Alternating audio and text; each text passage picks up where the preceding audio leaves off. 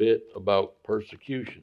I think we all have an understanding of it already, but I think it's good to go over it a little bit and maybe we can share some things about it. So let me just start with a word of prayer and then we'll get moving. Dear Heavenly Father, Lord, we just uh, thank you for this day, Lord. I just thank you for um, just thank you for hearing the prayers, Lord. I was listening to Mr. Bogner pray, Lord, and just realizing how many prayers are going up all around the world, Lord. And we have so many just in our little church, and it's just it's just such a blessing that we have a God that we can pray to, and He hears our prayers and He answers our prayers. And I just pray that that you'll be with us during this time, Lord, that our minds and our hearts will be open. We just thank you and praise you in Jesus' name. Amen. Okay, uh, persecution against Christians has gone on since the beginning of the church. Um, if you turn to Acts chapter 6, and we won't read all of it, but we will read um, some of it. And I think maybe um, Jonathan, if you or Nathan can maybe pass the microphone around, might get a little help reading some scripture. Um, anyway, in Acts chapter 6, Joe, uh, Stephen is chosen to be the first of what we refer to today, I think, is uh, deacons. Um, and then let's go to uh, verses 5 and 8 in chapter 6. And can we get a volunteer to read those three verses? Okay, Mr. Adams, can someone hand him the mic? I was going to say toss it, but we better say hand it to him. Chapter 6, 5 and 6, you said? Chapter 6, verses uh, 5 through 8. And the saying pleased the whole multitude, and they chose Stephen, a man full of faith and of the Holy Ghost, and Philip, and uh, Prochorus, and Nicanor, and Timon, and Parmenas, and Nicholas, a proselyte of Antioch, whom they set before the apostles. And when they had prayed, they laid their hands on them and the word of God increased, and the number of the disciples multiplied in Jerusalem greatly, and a great company of the priests were obedient to the faith. And Stephen, full of faith and power, did great wonders and miracles among the people. All right, thank you, Matt. So um, he was very effective. They were very effective. Stephen was very effective at what he was doing, as it says in here. Um, the word of God increased, and the number of disciples multiplied in Jerusalem greatly. Um, now, that didn't bode well for some. Um, so let's go to uh, Acts chapter 9 through 13. Um, there arose certain of the synagogues which called, which is called the synagogue of the. I should have somebody else read this too. Liberines and Cyrenes and Alexandrians of them of Sicily and Asia disputing with Stephen. So they weren't happy with him. Um, and we go all the way down, won't read it because we won't have time, but we go all the way down to verse 13. They, uh, they prepared false, witness, false witnesses against him as they did with um, Christ. Um, and then Stephen is um, given an opportunity, I guess you would say, um, although it was a crowd, but to defend himself, which he didn't really do. What Stephen did was um, he really preached a sermon to them, to the crowd, which really was a lot of the history um, of the Bible. Um, and if we go uh, reading Acts chapter 7, that's pretty much what most of that is. Uh, Stephen is just telling them kind of like it is. But clearly, he wasn't trying to defend himself as Christ tried, didn't try to defend himself. If we can get a volunteer to read Acts chapter 7, verses 51 through 53. Is there another volunteer? All right, Mr. Bogner, thank you. This is what you would probably not want to say if you were defending yourself to a group. Ye stiff necked and uncircumcised in heart and ears, ye always resist the Holy Ghost, as your fathers did, so do ye. Which the prof- which of the prophets have not your fathers persecuted, and they have slain them which showed before the coming of the just one, of whom ye have been now the betrayers and murderers, who have received the law by the disposition of angels and have not kept it. We'll go through 55. Yeah, 53 is fine.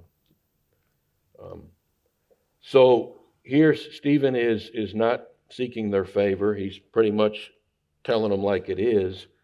Um, and then we go to uh, 54 through 60. And what happens there is um, maybe we have time to read that. Maybe um, we get one more volunteer to read 54 through 60.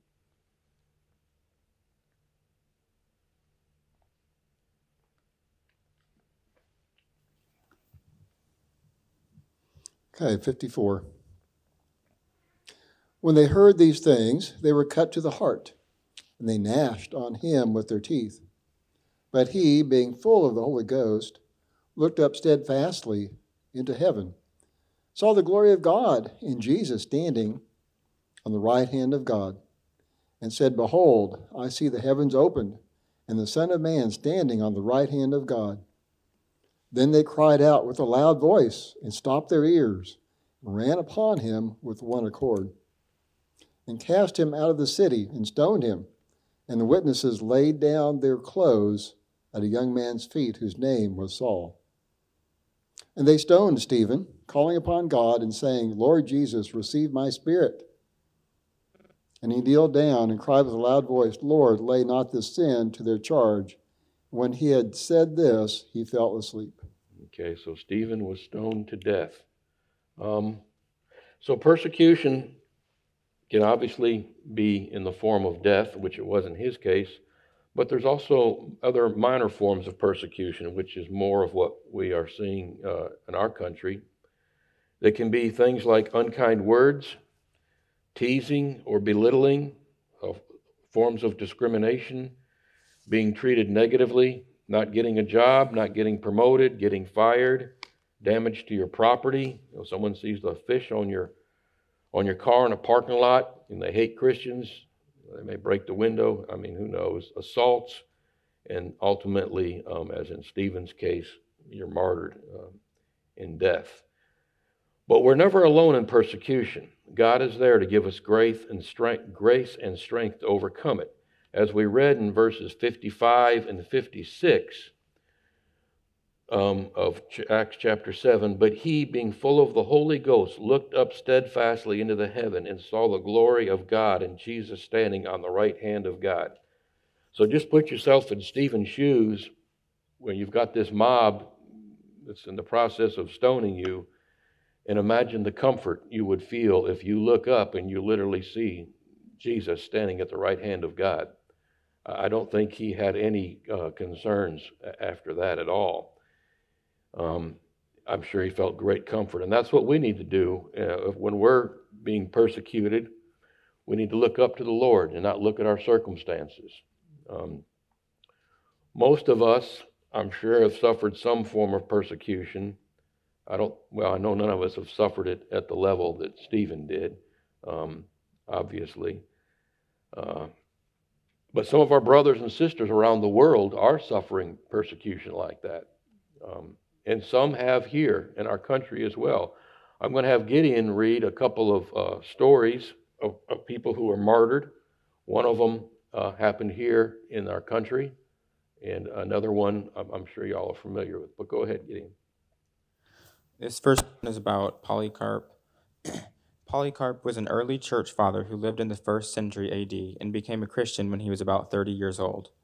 After being mentored by the Apostle John, Polycarp became bishop in the ancient city of Smyrna, located in present day Turkey. Just as his mentor had done, Polycarp withstood the heresies of his day and confronted pagan, pra- confronted pagan practices. This ultimately led to his martyrdom. Throughout the first century, the Romans heavily persecuted Christians. Often, for public entertainment, the Romans pitted Christians against wild beasts in arenas. When crowds began to call for the elderly Polycarp to be taken to the arena, his friends persuaded him to escape to the nearby country. There, he continued to pray for the church. In the meantime, officials tortured two of Polycarp's young acquaintances until they revealed Polycarp's whereabouts. When the authorities arrived at the cottage where he was resting, it was dinner time. Polycarp asked someone to prepare the officials a meal, and then he asked for an un- uninterrupted hour to pray. Ultimately, his captors allowed him to pray for two hours. The authorities took him into the city to the arena and put Polycarp on a donkey. The magistrate there tried to persuade the old pastor to renounce his faith in Christ, but he responded, Eighty and six years have I served Christ, nor has he ever done me any harm. How then could I blaspheme my king who saved me? As executioners prepared to nail Polycarp to a stake surrounded by bundles of wood and set fire to him, he asked them not to secure him to the stake. He assured them that the God who would help him bear the flames would enable him to remain on the pyre. They complied, only tying his hands behind his back. When onlookers watched, they ignited the flames, which made an arc around his body, but did not burn him. When the authorities realized that Polycarp's body was not burning, they commanded an executioner to stab him to death while he prayed prayers of thanksgiving to God. And then this other one is a modern day story that happened in the U.S. The middle child of five siblings, Rachel Scott was born in Colorado in 1981. She was reared in a Christian home, and at 12 years of age, she committed her life to Christ. Her parents noted that from then on, Rachel seemed to have a heightened spiritual awareness. While she had always encouraged others with notes and by her actions, Rachel's journal entries written after she was saved indicated her growing relationship with God.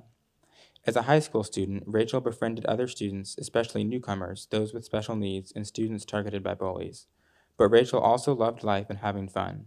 Being part of the school drama team and writing and drawing in her journals were some of her creative expressions. Her church youth group, Breakthrough, was a source of spiritual strength for her. For 17 year old Rachel Scott, the morning of April 20th, 1999, began much as any other school day. She and her mother chatted as they put on their makeup, and then Rachel called to her brother Craig to hurry up so they wouldn't be late for classes at Columbine High School in Littleton, Colorado. At lunchtime, Rachel and her classmate, Richard Castaldo, were sitting on a great grass knoll eating and talking with two, when two fellow students who held prejudices against athletes, minorities, and Christians approached with guns and shot both of them. By Richard's account, after the first bullets hit Rachel in the arms and torso, one of the shooters lifted her head up by her hair and asked her if she believed in God. After she answered, You know I do, he shot her to death. All right. Thank you, Gideon. So there's two persecutions. Um, now, Polycarp, he said he was saved when he was 30, and he, when they were getting ready to, to martyr him, he said he'd been serving the Lord for 80, I think 86 years. So that means he was, my math isn't very good, but he was pretty old when that happened. Um, and it's interesting how God wouldn't even let them do it the way they wanted to do it with the flames. You know, I don't even know, it doesn't say, I don't even know if he felt the pain of those. Um, God could have withheld that from him. But, um, but it's interesting, Polycarp was persecuted by officials, where the, the young girl that you read about at Columbine, that was a persecution by an individual, a, a criminal act. Um, obviously, I think the officials' persecution is more of a concern to the church. We'll never be able to control what individuals do. Um, but both of them were equally brave um, and, actually strong in their faith. Um,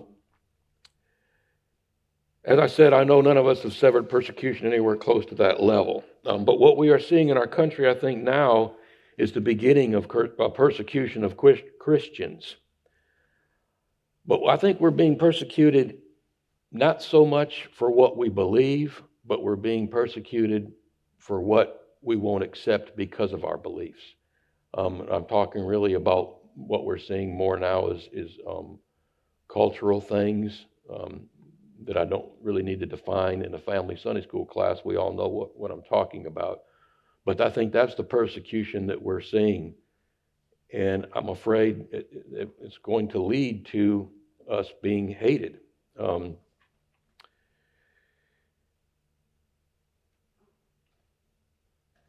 They hate us for what we don't we don't don't agree with them or won't go along with them. I think if they do stop hating us, then we ought to be concerned. did they change or did we? But understanding that our harassment is a form of persecution and it does not give rise to the level of what Gideon read or what's going on around the world, but it's very real to us. If a man loses his whole hand, and you talk to him, losing one finger wouldn't really be a big deal. But if you have your whole hand and you lose one finger, it is a pretty big deal. So what I want to have is an opportunity for us to share some levels of persecution that we may have have, um, felt in the workplace or or anywhere. Um, again, being sensitive to uh, cultural things that we don't need to get into. We all understand what they are. But I know from talking to a lot of men that this is going on in the business world. Um, I'll share something.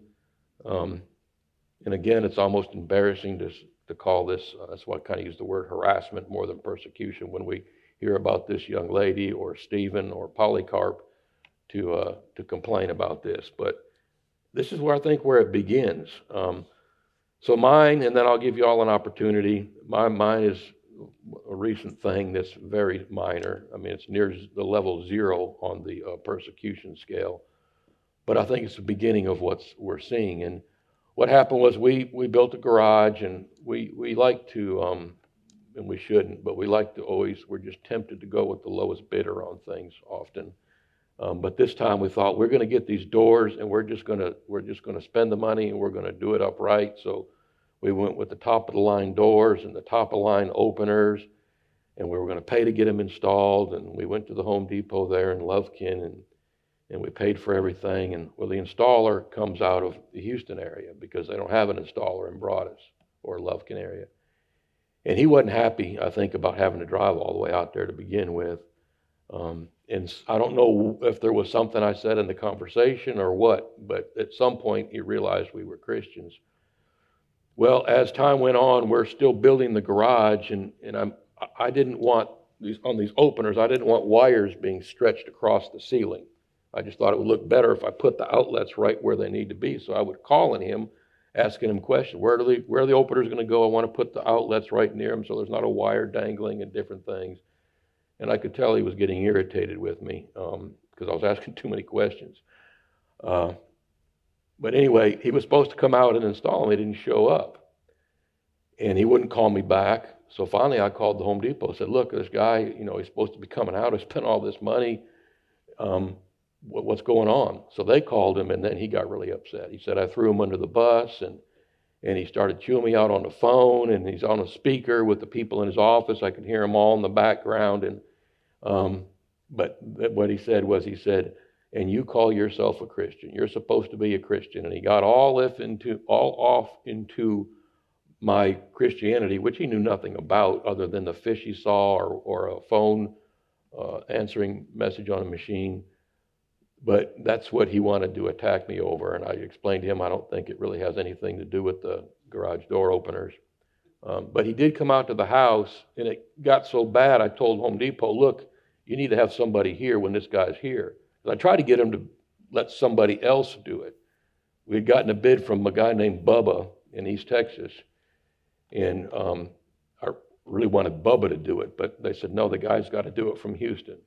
And I did call Bubba and apologize for not hiring him in the first place. But anyway, so he came out with his crew, and we tried to be nice. We, we offered him food. We, you know, drank, just being very kind to him. The Home Depot manager was was walking around, and he put on his Home Depot thing that they wear. I'm not sure why, because it was just walking around our yard, but we all knew who he was. Anyway, I look, and the guy is poking holes in the sheetrock in the garage with a screwdriver all over the place. And I was like, what, why are you poking holes all over the place?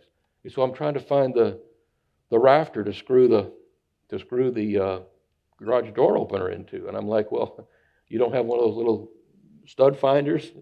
I have one. I'm not a, an installer, but I have one. And anyway, he did that, I think, on all three of the, of the openers. And I think it was a way of him lashing out. Um, and the manager of Home Depot wasn't too happy about it either. Uh, like I said, it's a very minor thing. Um, it's almost embarrassing to even talk about it, but and I hope that I've had other more significant things, but that's what comes to mind. So, does anybody else want to share something, please, of persecution that you've that you may have uh, felt in your life in some way?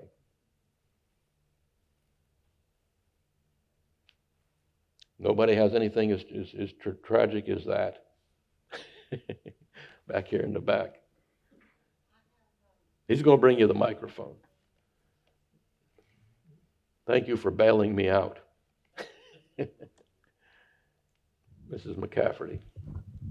One that's ongoing is uh, my sister and older brother. I have no communication with them over my stand against evil and, um, you know, in political things. They've uh, shut me down. Um, like I'm dead to them. Exactly. Yeah. I'll text them sometimes and say, "Hey, I'm thinking about you, praying for you," and uh, don't ever hear a response. Yeah. So And that's sad, and that's probably a more common form of persecution, but that's what it is, that is it is a form of persecution. And then we got Mr. Fields. I have several things at, at work. You know, we would have a Christmas party, uh, I say party, Christmas lunch, um, and we would set up, and for many years I would get asked to pray. And so I did. And so one day, finally, um, and this was with a, a new division chief, he calls uh, the division chief and the deputy uh, which were not Christians, called me into his office and said, uh, "Hey, you can't pray in Jesus' name. You know, we've had a complaint. Well, there was one lady I know where it came from, uh, and she apparently was a Satanist. And uh, if you went to look at her desk, uh, looked pretty bad. Anyway." And I really wondered about that. And I said, you know, I can only pray in Jesus' name. Says, well, no. Says, well, if you're telling me I can't pray in Jesus' name, then I can't pray because that's what God says to do. Um, and, and so that, that they stopped all prayer at those luncheons uh, from then on. Um, another thing is I, for many years, um, you know, coordinated prayer at, uh, at JSC, at Johnson Space Center. And after the Challenger uh, mishap, I was calling people to pray, and I get a, a call from Building One, somebody high up, and says, John, we're not sure you can have that. I said, and, and we could, it was voluntary, et cetera, et cetera. Um, and, you know, I was going to press on. I said, they said, we're, we're discussing it. And, uh, oh, yeah. And I was up in Houston at a training. I had to come out to get this call anyway. So there was that kind of thing where they were holding it up. They finally got back to me, I think the day of, maybe the day before, and said, okay, you can have it, you know. But um, those are just a couple of things to where, okay, no, the name of Jesus will not be said here. And it may be a government installation. It's not government land, it actually belongs to Rice University. Um, however, uh, we can have Bible studies, we can pray. There is nothing unconstitutional about that, even the, the separation of church and state, which is totally wrong, 100%. And if, if you want to don't know about that, come talk to me. It's 180 degrees wrong. Um, so all of that is more than permissible. And, uh, and so over the years, there's been more than once where, no, no, you can't talk about Jesus. Well, thank you for sharing, John. Does anybody else have anything? Mr. Adams?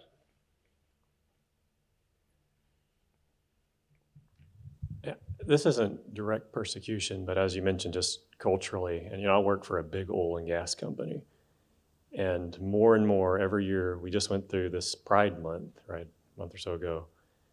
And it's more and more just in your face celebration of it. And it, it makes anybody that has, you know, a Christian worldview extremely uncomfortable because you know if you say anything, you're on the wrong side of this. And so, you know, I haven't experienced any direct persecution yet, but you can see it just getting stronger and stronger and required to attend these diversity and inclusion classes and things like that. And eventually, I- know it's going to come to a point where you're going to have to stand up and say, look, I cannot participate and celebrate this. Thankfully, it hasn't happened yet, but you just see that's the way it's going. Yeah, I think, I think you're right, and that's, and I think there's a purpose to it. Um, and like what John was sharing as well, I remember there was a, a kid, a high school kid, a public school kid, wanted to pray at his graduation, and somehow, I guess the speech was submitted. There was going to be a prayer in the name of Jesus Christ in there, and the, it went to court, and a federal judge told them there was going to be U.S. Marshals there, and if he said that prayer uh, in the name of Jesus Christ, they were going to arrest him, drag him off the off the uh, field in the middle of his prayer, which is insane. And there are there are there there's a lot of things that go on, and especially in schools, public schools, where there's an intimidation, where these groups go in and say you can't have these prayer meetings, you can't do this. They write letters, and the principals get scared, and they tell them they can't do it. But there's also Christian organizations that come in, and I was listening to one of them, and they said that they're they've got like a hundred percent victory rate when they go to court. The problem is between court and there is is people being intimidated. Now in the private workforce, of course, that is different. Um, but it's very interesting how those in government or big business will not support Christianity, but they will support something like Islam especially when Islam goes against many of the things that they do support. Islam is radically against many of the cultural things that our government or some in our government and our uh, and, and, and some businesses are supporting, like women being able to drive, read, uh, learn to read, be seen in public, um, and a lot worse. I read a book a few years ago about a young Muslim girl. She was in high school up north, Mich- uh, not in Michigan, but I think in Ohio. Um, and they were from somewhere in the Middle East. I don't remember where. And she was going to high school, you know, and she got involved with some Christian girls, and she ended up getting saved. But she couldn't tell anybody about it, not even her family.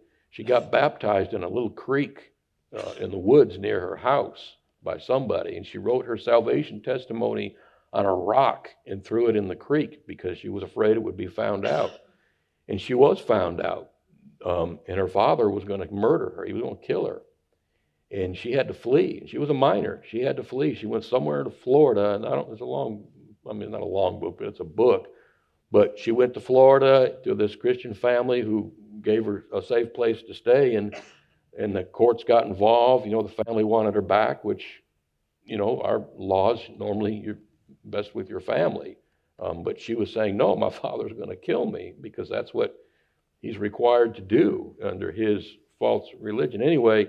Um, she ended up surviving. I don't remember if I don't think she went back. She she was close to turning 18, so she didn't have to go back. Uh, she wrote the book, but she's still in hiding now, not just from her father, but now she's in hiding from all of Islam because she's written a book about being saved, and that's you know that goes against uh, they don't they don't like the they don't want those kind of things being said. Um, so it's confusing why they give support and understanding to these false religions that, that support oppression and violence against, um, against many. And then you wonder why, why are the Christians hated? Because all we teach is love. Even when we take a stand or point out sin, we never, it's never done in hatred and we never call for violence against anybody. But when Islam takes what they would call a stand, it usually calls for violence if you don't fall into compliance. But for Christians, like John said, he could pray, he could pray probably anything he wanted there, but he couldn't pray in the name of Jesus Christ. So why do they hate us so much? And I don't I don't really have an answer other than I think there's a satanic power that overcomes the minds of people um, to hate Christians. And what's happening is by hating Christians, but they still are willing to stand up for Islam and these other false religions. Those false religions, Islam and the others, they're doing Satan's work. Because Satan doesn't care if we follow these false gods. It doesn't matter to him as long as we're not following the Lord Jesus Christ. Because it's the following of the Lord Jesus Christ that is going to keep us from spending eternity in hell with Satan. And those other false religions, it doesn't matter to him because all those roads lead right to him, which is where, he wants people. So, really, I think uh, persecution is really a wonderful confirmation of the gospel um, because it's because the gospel is the gospel that we're hated. And that's why Islam, and I mean, they, they, Islam was responsible for the Twin Towers. And I thought when that happened, I thought, wow, this, you know, the country's going to be completely against the Muslim community. I mean, they, they came in New York and killed whatever it was, 3,000 people. But it was after that that the support grew. That's when you, that's when I started hearing about Ramadan and all these other things much more. So it's just very confusing. Um, but I think it's important to understand that the persecution is a confirmation of the gospel. Um, also, I think we don't want to be discouraged in these things, but we want to be encouraged. If I can get another volunteer, maybe Gideon, to read um, 2 Timothy um, chapter 3, verse 12. Actually, I'll, I'll read that one, Gideon. I'll let you read a longer one. So, sorry. Uh, yea, all that, all that, yea, and all that will live godly in Christ Jesus shall suffer persecution. So we're told we're going to suffer persecution. If we're living godly and in Christ Jesus, we're going to suffer persecution. So we need to be we need to be happy that we are um, and grateful for it when it happens. Uh, but Gideon, could you read uh, 1 Peter 4 12 through 19?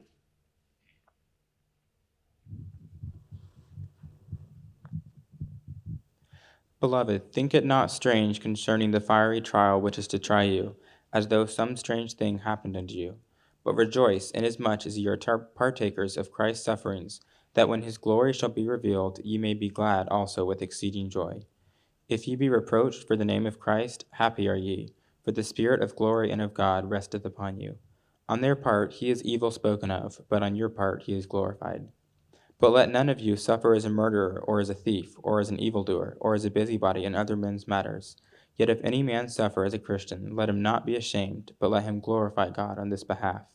For the time is come that judgment must begin at the house of God. And if it first begin at us, what shall the end be of them that obey not the gospel of God? And if the righteous scarcely be saved, where shall the ungodly and the sinner appear? Wherefore, let them suffer according to the will of God, commit the keeping of their souls to Him, and well doing as unto a faithful Creator.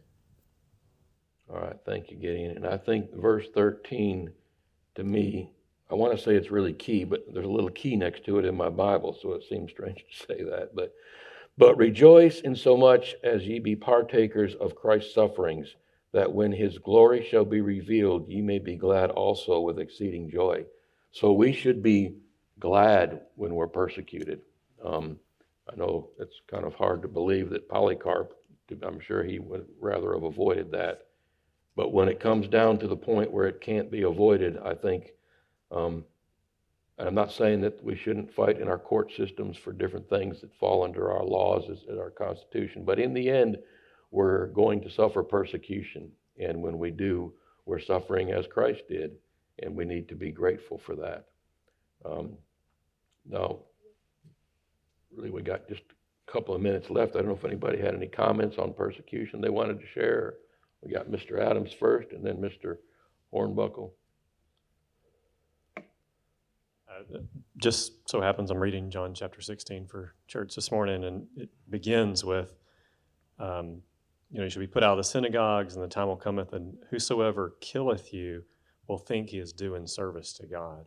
Mm and you know, the context here is the Jewish people that are you know persecuting him, but I think it has the broader sense that you know the God of this world that our culture is serving thinks it's good to persecute Christians and okay with it because they're doing service to their their cause or whatever. Yeah, and that's why it makes it so hard to uh, to to deal with, is that they yeah. think they're doing good. And that's when you, uh, in the Gideon, the story that Gideon read about Polycarp, I mean, it was th- th- for entertainment that they threw Christians to these animals. I mean, they- they didn't, they didn't, I think they had to somehow dehumanize them in their own minds. Um, and we're starting to see that now with here uh, in a very small way, but it's got to start somewhere. But go ahead, John. Well, it's interesting. I, I'm kind of self-employed, so if somebody doesn't like me, I just don't work with them. So, it's kinda- nice. but my kids, it's interesting to watch them because they're they're pretty bold. I mean, they just witness to neighborhood kids, and I've seen them be shunned. It kind of hurts, you know, to see your kids get shunned. But in a way, it's good preparation because we talk about it, and you know, like Jaden, he's pretty bold. He just shares about Jesus with people, and I've seen him get shunned in the neighborhood because of that. And I have a funny story. Uh, Olivia, who just turned seven, she told we were at the some park or something. She told this boy that if he didn't know Jesus, he was going to go to hell. and I was off away from the, the park scene and doing something with Jaden, and and I looked up and and I heard some you know stuff going on, and I wa- walked over there, and this lady just came charging at me, and she was fired up, and she said, "You need to tell your little girl how to talk to people." I said, "Oh, I'm sorry, what happened?" She said, "Well, he she told me that if my son didn't know Jesus, he was going to go to hell." And I said, "Wait a minute, now." That may not have been the most appropriate way to say it, but that's true. And she got she was all in my face. I mean i was like and i'd talked to her earlier and we were friendly and but it was amazing how in my face she was. So it was it was pretty fun to i was able to to kind of share with her some scripture about how no what she's saying is true. But it i think it's um, it's definitely coming. Yeah. and it's sad to see your kids get shunned but it's i'm grateful they're bold though Yeah. Well, thank you. And then Gideon, you had said something last night about this. Um, do you remember what that was? I'm gonna try to remember because I, I was, it was, I thought it was good enough. I was going to write it down, but I knew I'd be stealing it from you. Yeah, I think I just mentioned that, like Mr. Hornbuckle was saying, you know, I feel like persecution is going to be, you know, coming to Christians soon in the United States. But I feel like it'll separate the true believers and the non-believers, just people who are, you know, claiming to be Christians. I think they'll, you know, that'll really separate them from the true believers. Exactly. And I think that's true. We've seen that in China. We've seen that in countries where persecution is being done on a great scale by the government, um, that the church is stronger there.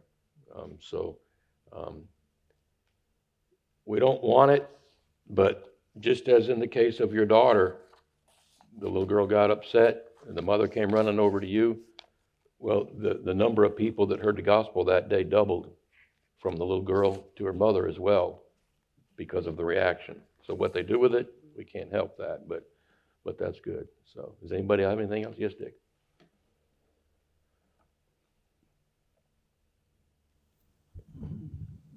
Reminds me of um,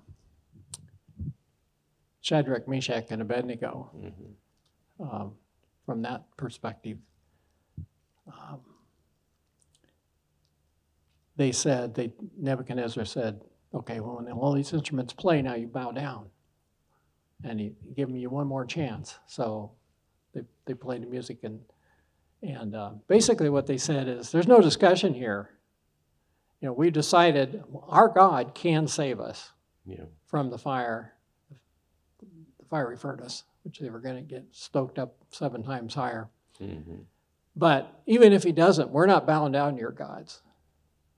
So I just, um, I just recently read that, but just um, the boldness that they had for Christ, Yeah. you know, was so great for God. So And that's, that's exactly who I thought about when Gideon read about Polycarp. I thought about how the flames didn't affect them.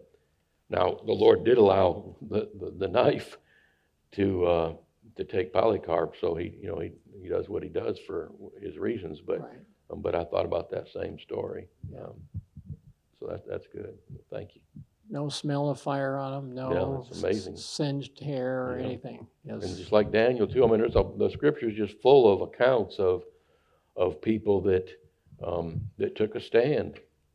And if, if they had burned, they would not have, they would not have, of, of, of, of worshiped that false God. They would have been in heaven worshiping the true God.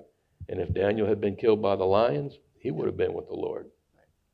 So if we have the faith, if we really believe what we say we believe, we don't have to fear death.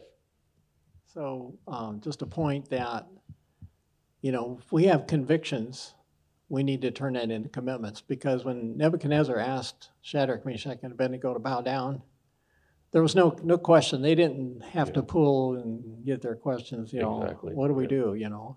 know. They knew what they were going to do ahead of time. So Exactly. we need to use our convictions and make commitments so, so that we don't, when we get put on the spot, we know what we're going to do. Exactly.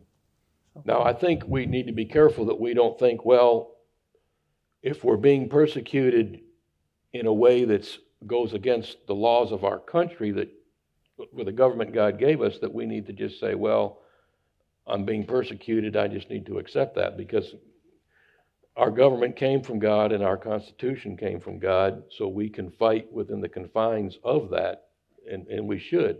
Um, um, we don't, we don't, we're not, I don't think we're told to just roll over and, and, and, and uh, give up, um, especially when we're dealing with the laws of our, of our country, because really it is the United States. And I personally think that the reason we've found as much favor as we've had over these years, I think a big part of it is the fact that we've been responsible for spreading the gospel around the world. We've been the, like the Lord's megaphone, uh, I mean, as a country.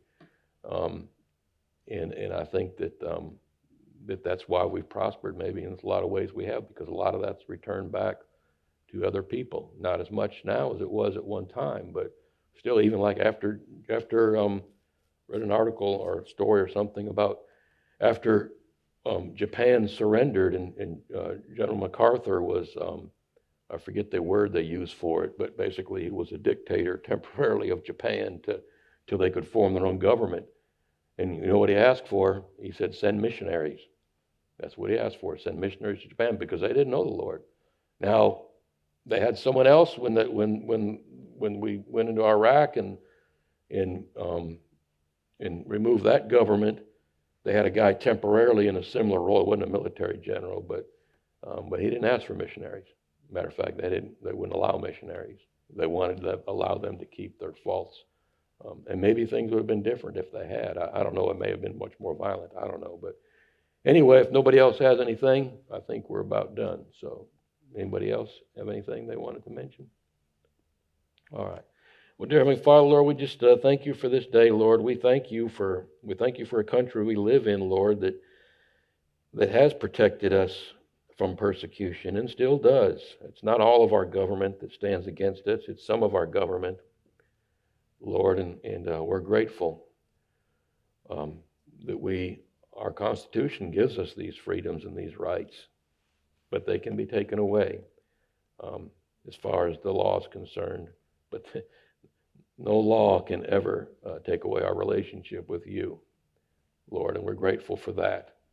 So um, we do thank you for where we are. We just pray for the countries where um, where the persecution is much worse, where people are literally dying in your name, Lord. Um, we just pray, Lord, for those people um, that you will comfort them, Lord, and and in any of us who are going for persecution, Lord, that we will look up to you, Lord, and see see see your Son standing on your right side, Lord, and just the comfort as Stephen must have felt in that, Lord, that we can feel that same comfort as we move forward in knowing that we're suffering as you did. We just thank you and praise you in the name of Jesus Christ. Amen.